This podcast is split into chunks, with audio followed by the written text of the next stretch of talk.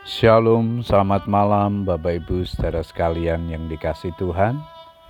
Kita bersyukur kepada Tuhan, malam hari ini kita berkesempatan datang kepada Tuhan untuk menaikkan ucapan syukur dan doa kita. Namun sebelum berdoa saya akan membagikan firman Tuhan yang malam hari ini diberikan tema doa di malam hari. Ayat mas kita di dalam Mazmur 119 ayat yang ke-62 firman Tuhan berkata demikian. Tengah malam aku bangun untuk bersyukur kepadamu atas hukum-hukummu yang adil. Bapak Ibu Saudara sekalian, setelah bekerja atau beraktivitas seharian, memang tubuh terasa capek dan penat.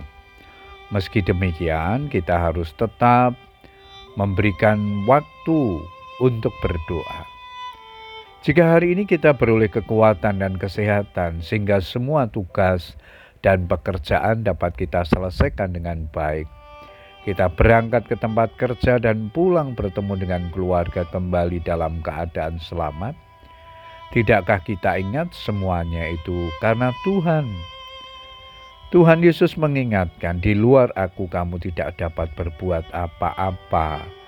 Yohanes 15 ayat yang kelima.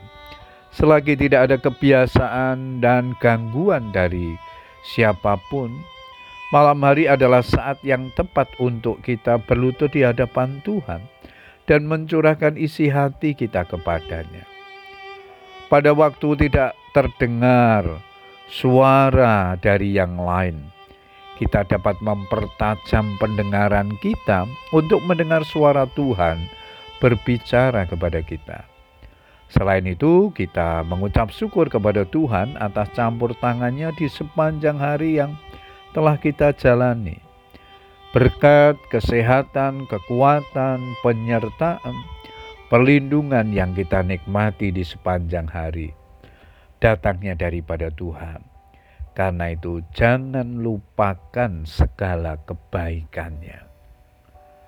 Sebelum menentukan pilihan yang tepat untuk memilih 12 orang yang dipanggil untuk menjadi murid-muridnya, Yesus pergi ke bukit untuk berdoa. Bahkan Lukas mencatat semalam-malaman ia berdoa kepada Allah. Artinya dalam segala hal, Tuhan Yesus selalu melibatkan Bapa, menyerahkan semua pergumulan yang dihadapinya kepada Bapa, karena kehendak Bapa adalah yang terutama dalam kehidupan Tuhan Yesus.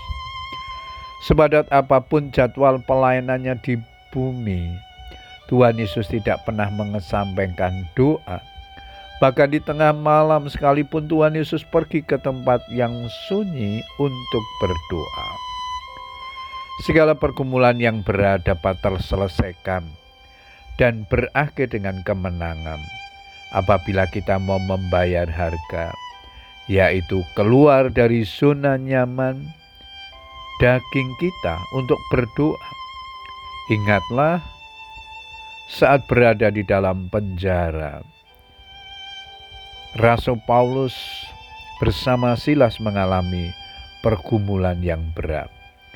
Kira-kira tengah malam, Paulus dan Silas berdoa dan menyanyikan puji-pujian kepada Allah. Dan perkara yang dahsyat pun terjadi ketika Paulus dan Silas menaikkan doanya, menaikkan puji-pujiannya pada tengah malam. Bapak Ibu Saudara sekalian, jangan lewatkan setiap hari tanpa membangun persekutuan dengan Tuhan. Puji Tuhan Bapak Ibu Saudara sekalian, biarlah kebenaran firman Tuhan yang kita baca dan renungkan malam hari ini membimbing kita untuk terus membangun persekutuan doa-doa kita setiap malam kepada Tuhan. Selamat berdoa, Tuhan Yesus memberkati. Amin.